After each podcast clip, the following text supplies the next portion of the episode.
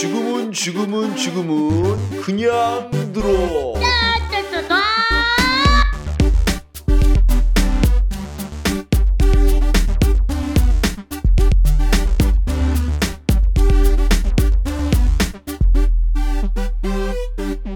네. 어, 또 책 읽어주는 방송입니다. 네. 음, 책은 제가 이번에 읽어드린 책은요. 요즘에 힘들죠, 사실. 먹고 살기도 힘들고, 공부하기도 힘들고, 뭐 연애도 잘 안 되고, 돈벌이도 잘 안 되고, 성적도 잘 안 오르고, 아마 다 대부분 다 그럴 겁니다. 음, 그래서 제가 좀 유쾌한 소설을 읽어드리려고 하는데, 이기호라는 아주 재밌는 사람입니다. 음, 신작이 나왔는데, 제목부터가 의미심장하죠. 웬만해선 아무렇지 않다라는 소설입니다. 소설 자체가 굉장히 짧아요. 이런 거 아주 좋죠. 아주 땡큐예요. 사실 이런 방송하기에도 좋고 그 다음에 어 그냥 간단하게 그냥 화장실에서 똥 싸면서 그냥 읽기 아주 좋은 그런 소설이죠. 그리고 가장 중요한 건 재밌습니다. 일단은 자 어, 한번 읽어 드릴 건데요. 쭉 읽어 보면 첫 번째부터 이 사람은 유쾌하다는 게 딱 느껴져요. 자, 어, 뭐가 있냐면 작가의 말에서 음, 짧은 소설을 묶은 책이니까 작가의 말도 시조 형식으로 적어보겠다. 짧은 글 우습다고 쉽사리 덤볐다가 편두통 위장장애 골고루 알았다네. 짧았던 사랑일수록 치열하게 다퉜거늘. 뭐 이런 식으로 해서 책으로 엮어준 마음 산책에 감사드립니다. 뭐 2016년 이른봄 이기호 이렇게 써 있는데 일단 요것만 봐도 굉장히 유쾌하다는 걸 느껴지죠. 자, 첫 번째 아주 짧은 오늘은 요거 하나만 읽어 드리겠습니다. 자, 그래서 굉장히 재밌는 내용인데요. 음, 벚꽃이 흩날리는 이유. 이제 다 끝났죠, 우린 벚꽃이. 자, 그래서 심지어는 어떤 노래에서는 뭐 다 망해버려라, 막 이런 노래도 있는데 참 찌질하죠. 왜냐면 연애를 하는 것도 아니고 연애하는 애들을 이렇게 샘내서 에라이 망해라라고 생각하는 거말 자체가 너무 찌질한 건데 사실 우리한테는 어떤 그런 찌질한 마음이 있어요. 제가 보기엔 그 가, 노래도 그런 것들을 잘 건든 건데 여기서도 이제 이 캐릭터들은 다 찌질합니다. 자, 벚꽃이 휘날리는 이유. 벽천경찰서 강력 2팀 소속 최 형사는 자신의 책장 앞 철제 의자에 앉아 남자를 찬찬히 위아래로 훑어보았다. 벚꽃이 흩날리는 4월 초순 목요일 오후였다. 다른 강력팀 소속 형사들은 탐문 수사나 DNA 샘플을 채취하러 나간 상태였고 사무실엔 그와 강력팀 1 소속 박 형사만 남아 있었다. 박 형사는 벌써 1시간째 책상에 엎드린 채 잠을 자고 있었다. 최 형사 또한 불과 5분 전까지만 해도 책상 위에 발을 올려놓은 채 가만히 창밖을 바라보고 있었다. 봄이니까 그는 자신이 어쩐지 수업을 일찍 마친 교사라도 된 듯 싶었다. 최 형사는 주말엔 아내와 함께 하동 쌍계사라도 다녀올까? 눈을 감고 잠깐 그런 생각을 해보았다. 사건만 일어나지 않는다면 아내와 함께 심리 벚꽃길도 걸어볼 수 있으련만 봄엔 유달리 강력 사건이 많이 발생했다. 제가 선생의 제가 전화받은 김승혁이라는 사람인데 여기로 오른 게 맞습니까? 최 형사는 책상 위에 올린 발을 내리면서 소리나는 쪽으로 바라보았다. 굵고 낮은 음색의 목소리였다. 최 형사는 그를 힐끔 올려다보았다. 그러곤 무춤. 저도 모르게 허리를 고추 세우고 앉았다. 남자는 마치 락 음악을 하는 가수처럼 등까지 길게 기른 생머리에 검은 도복 차림이었다. 턱 주위는 희끗희끗 수염이 무렁, 무성하게 자라 있었고 두 눈은 만개한 목력처럼 부리부리했다. 남자는 피고발인 신분이었다. 두 주 전인가 관내 중학교의 재학생인 한 남학생의 부모가 남자를 폭행 및 폭언, 협박 혐의로 고소했다. 그렇다고 아이가 딱히 다친 곳이 있는 것도 아니다. 고소장엔 남자가 멱살을 잡은 채 몇 번 흔들었다고 적혀 있었다. 이런 경우 해결 방안은 뻔했다. 화해시키는 것. 그것이 담당 형사가 해야 할 몫이다. 차량 운행을 하다가 바로 와서 차림이 이렇습니다. 이해해 주십시오. 남자는 마치 오래전 헤어진 사형을 만난 듯 깍듯하게 고개를 숙이면서 말했다. 고소장을 보니 남자는 검도 도장 사범이었다. 나이는 53세, 주소 또한 검도 도장으로 되어 있었다. 뭐 전화로 말씀드린 것처럼 고소장이 접수되어서요. 한데 이건 딱 봐도 쉽게 하기 볼수 있는 사안 같은데 어떻게? 최 형사는 모나미 볼펜으로 책상을 툭툭 치면서 말했다. 그렇게 간단한 일이 아닙니다. 남자는 잠깐 두 눈을 감았다가 뜨면서 말했다. 무슨 일인지 모르겠지만 요즘 아이들이 다 그렇죠. 그렇다고 함부로 아이 멱살을 잡고 훈계하고 그러면 문제가 좀 복잡해집니다. 선생님만 괴로워져요. 남자는 침묵을 지켰다. 헌데 무슨 일로 아이를 남자는 계속 말이 없었다. 최 형사는 의자를 좀 더 앞으로 당겨 앉았다. 이게 정식으로 고소장이 접수된 일이라서 저희도 경위 같은 것을 작성해야 해서요. 남자는 잠깐 허공을 보면서 한숨을 길게 내셨다.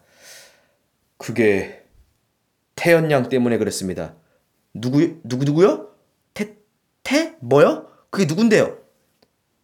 왜 소녀시대 태연 양 있지 않습니까? 남자는 그렇게 말하며 부끄러운 듯 살짝 고개를 숙였다. 최 형사는 무연히 남자를 바라보았다. 그 아이가 예전부터 태연 양에 대해서 험담을 많이 했습니다. 인터넷 게시판 같은 데서요. 그래서 제가 참을 수가 없어서 최 형사는 머릿속이 복잡해졌다. 이게 뭔가? 이게 말로만 듣던 사생팬이라는 건가? 50대 남자가 그것도 검도 사범이 저도 화해하거나 사과할 생각은 없습니다. 후회도 없고요. 그냥 법대로 해주십시오. 아니 선생님 이게 그렇게 갈 사안도 아니고 서로 좋게 좋게 아니죠. 그러면 누군가 사랑하는 게 아니죠. 사랑이 어디 합의할 수 있는 건가요? 남자는 그렇게 말하면서 다시 두 눈을 감았다. 최 형사는 남자를 잠시 바라보다가 노트북 전원을 켰다. 봄이니까, 봄이니까. 최 형사는 혼잣말로 그렇게 중얼거렸다. 진짜 사랑은 그 사람이 없는 곳에서 이루어지는 법이니까. 창밖에선 또 한 번 남분분 벚꽃이 흩날리고 있었다. 라고 해서 이제 내용이 끝나고 굉장히 짧죠. 굉장히 유쾌하고 재밌는 어, 재밌는 소설인데요. 어, 제목 자체가 벚꽃이 흩날리는 이유. 그래서 50대 남자가 중학생을 어, 멱살을 몇 번 잡아서 흔들었는데 그 이유가 소녀시대 태연이라니 이런 젠장 빌어먹을 이렇게 찌진할 수가 없는 건데 왠지 있을 법하지 않아요? 우리 주변에서도 많잖아요. 한 번도 보지 못하고 그 사람하고 한 번도 말도 섞지 않았지만 TV에서 봤다 그래서 너무너무 사랑하는 사람들. 벚꽃이 흩날리는 이유죠. 봄이니까. 자, 뭐 이런 식으로 해서 이제 내용들이 굉장히 짧은 내용들이 나오는데 음, 어, 뭐 부천과 관련된 것도 하나가 있습니다. 부천과 관련된 거. 자, 타인 바이러스. 그러니까 이거는 언제를 얘기하냐면 어, 작년이죠. 작년 메르스 사태. 어, 그때를 약간 희화화시킨 건데 자, 읽어드리겠습니다. 타인 바이러스. 그는 더 이상 참을 수가 없었다. 안개처럼 공중으로 퍼져나가던 기침 입자. 몸을 뒤척거릴 때마다 수시로 그의 팔꿈치와 와닿는 손등. 그는 담요를 이마 바로 아래로 덮고 있다가 좌석에서 일어났다가 모두 잠들어 있는 밤 비행기. 그는 스튜디어스를 향해 뚜벅뚜벅 걸어갔다. 그러니까 그건 불가항력적인 일이었다. 아일랜드 더블린에 들렸다가 다시 한국으로 돌아오는 길, 그는 어쩔 수 없이 두바이 공항에 잠시 머물러 있을 수밖에 없었다. 아일랜드에서 한국으로 향하는 직항 비행기가 없었기 때문이다. 중동이라. 중동이란 말이지. 그는 두바이 공항 환승구역에서 들어오면서 혼잣말로 중얼거렸다. 띄엄띄엄 터번을 쓴 사람과 콧수염을 기른 남자들의 모습이 보이기 시작했다. 그는 노트북 가방 안쪽 지퍼를 열고 비닐팩에 보관해 두었던 마스크를 꺼냈다. 더블린에 있을 때도 그는 수시로 인터넷에 접속해 한국의 상황을 체크했다. 메르스 환자가 거쳐간 병원과 동선, 감염 경로에 대해선 따로 수첩에 메모까지 하, 했다. 아일랜드 출장 일정이 끝나기는 했지만 한국 상황은 아직 나아질 기미가 보이지 않았다. 좀 더 아일랜드에 머물렀으면 좋으련만 그가 일하고 있는 어학원 원장은 직원의 복지나 개인 사정 따위는 눈꽃만큼도 관심이 없었던 것이다. 그는 원장이 정해준 일정대로 그대로 움직여야겠고 원장이 끊어진 항공권에 따라 이동해야만 했다. 그가 일하고 있는 어학원은 중동 호흡기 증후군 환자가 발생한 병원과 버스로 15분 거리에 위치해 있었다. 그는 두바이 공항에 머무르는 3시간 동안 모두 4번의 손을 씻었고 2번 양치질했으며 105번 게이트 앞에서 대기 좌석을 물티슈로 꼼꼼히 4번 닦았다.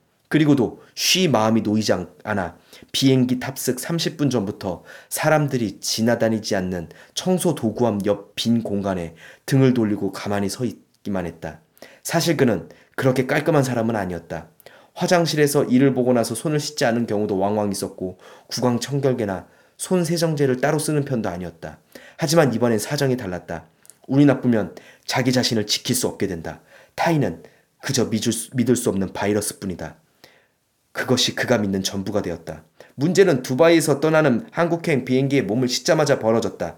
그 좌석 번호는 통로 측 10살 D였는데 그 바로 옆 좌석엔 70대 초반이 되어 보이는 할머니 한 명이 과 50대 중반의 아주머니가 한 명씩 앉아 있었다. 그 둘은 일행처럼 보였는데 할머니가 가운데 50대 중반의 아, 아주머니가 창가 쪽 좌석에 있었다. 비행기 좌석은 좁았고 그래서 그의 팔꿈치에 할머니의 몸이 자주 닿았다. 할머니는 연신 킁킁 소리를 내며 상체를 비틀었다. 그가 아역, 아연 실세 공포에 불안과 공포에 휩싸이게 된 것은 기내식이 나오고 얼마 지나지 않았을 때부터였다. 할머니가 몇 번의 장기침한 것까진 참을 수 있었으나 창가 쪽 아주머니와 나누는 대화를 옆, 얼핏 엿들은 뒤부터 후두루들 다리까지 떨리기 시작했다. 중동에선 얼마나 사신 거예요? 몰라 한 30년 됐나? 아 중동이라면 아주 지긋지긋해. 그럼 이번엔 아예 서울로 이사 가시는 거예요? 영감도 없는 마당에 나 혼자 중동에 있으면 뭐해? 중동과 기침, 중동과 30년, 그리고 장기침. 그는 담요를 이마까지 덮고 있었지만 그걸로 해결이 되는 것은 아무것도 없어 보였다. 좌석을 바꿔야 한다. 좌석을 바꿔야 한다. 스튜어디스가 그 사정을 듣고 승객의 좌석표를 확인하더니 잠깐 갸우뚱한 표정을 지었다. 그리곤 그와 함께 할머니 좌석 쪽으로 다가갔다. 스튜어디스 손에는 체온기가 들려 있었다. 할머니, 몸이 좀 안 좋으세요? 스튜어디스가 말을 말해 할머니는 부스스 잠에서 깨어났다. 창가 쪽 아주머니도 고개를 들어 남자를 바라보았다. 그냥 잔기침이지 뭐. 늙으면 다 이래. 할머니, 지금 스위스에 다녀오는 길 맞죠? 두바이에서 비행기를 갈아타시고, 응, 우리 아들이 효도 관광을 보내줘서, 근데 왜? 아니, 이분이 할머니 중동에서 오래 사셨다고, 그래서 좀 걱정이 된다고 해서요. 이 할머니 중동에 오래 산 거 맞아요. 아니, 그걸 어떻게 알았대? 창가 쪽 아주머니가 말을 못했다. 스튜어디스가 다시 차근차근히 말을 이어갔다. 아니, 스 지금 스위스에 다녀오신다면서요. 아, 누가 뭐래? 스위스에 다녀온 거야. 집은 중동이고, 부천시 중동. 나 거기서 30년 살았는데, 그와 스튜어디스는 눈이 마주쳤다. 그는 어쩐지 목을 때가 간질간질 잠기침이 나올 것 같았다. 그는 얼른 고개를 반대편으로 돌렸다. 아, 찌질하죠? 야, 내용은 여기까지 끝나는데, 그런 거죠, 이제. 메르스가 퍼지니까, 온갖 게 지금 다 메르스처럼 보이는 거죠. 그래서 하필 아일랜드 더블린에서 두바이에 경유하게 됐는데 그때 옆에 할머니가 한국 사람인데 아 중동에서 오래 살았대요. 그걸 기침을 해. 미쳐버릴 것 같죠 막. 근데 알고 보니까 부천시 중동이었다는 거죠. 네 이렇게 좀 막 약간 웃기지만 약간 씁쓸하지 않아요? 페이소스가 좀 느껴지죠. 왜냐면 그런 것들 있잖아요. 이렇게 그런 약간 희화된 거죠. 그쵸? 희화된 어떤 그런 과정들. 어, 뭐랄까. 요즘에 어떤 전염병이 퍼졌을 때 사람들이 하는 어떤 행동들, 그리고 타인을 바이러스라고 생각하는 그런 마음들이 우리 안에 좀 잠재되어 있는 것 같은데, 그걸 이렇게 우스꽝스럽게 표현된 것. 그래서 이거 두, 저희가 두 개를 제가 이제 읽어드렸는데, 하나는 보지도 않은 연예인에 대해서 너무 사랑해서 현실에서 문제가 생긴 어떤 중년의 남성 이야기와, 그 다음에 병에 대해서 너무 과민하게 반응하다 보니까 모든 것들을 그러니까 스스로 병을 만드는 거죠. 그렇죠? 우리는. 자, 이런 것들에 대해서 약간 우스꽝스러운 그런 이야기들이 쭉 이어나가는데 제목이 뭐라 그랬죠, 제가? 웬만해선 아무렇지 않다죠. 우리는 웬만해선 아무렇지 않습니다. 여러분, 즐겁게 사세요. 자, 오늘은 여기까지 하겠습니다.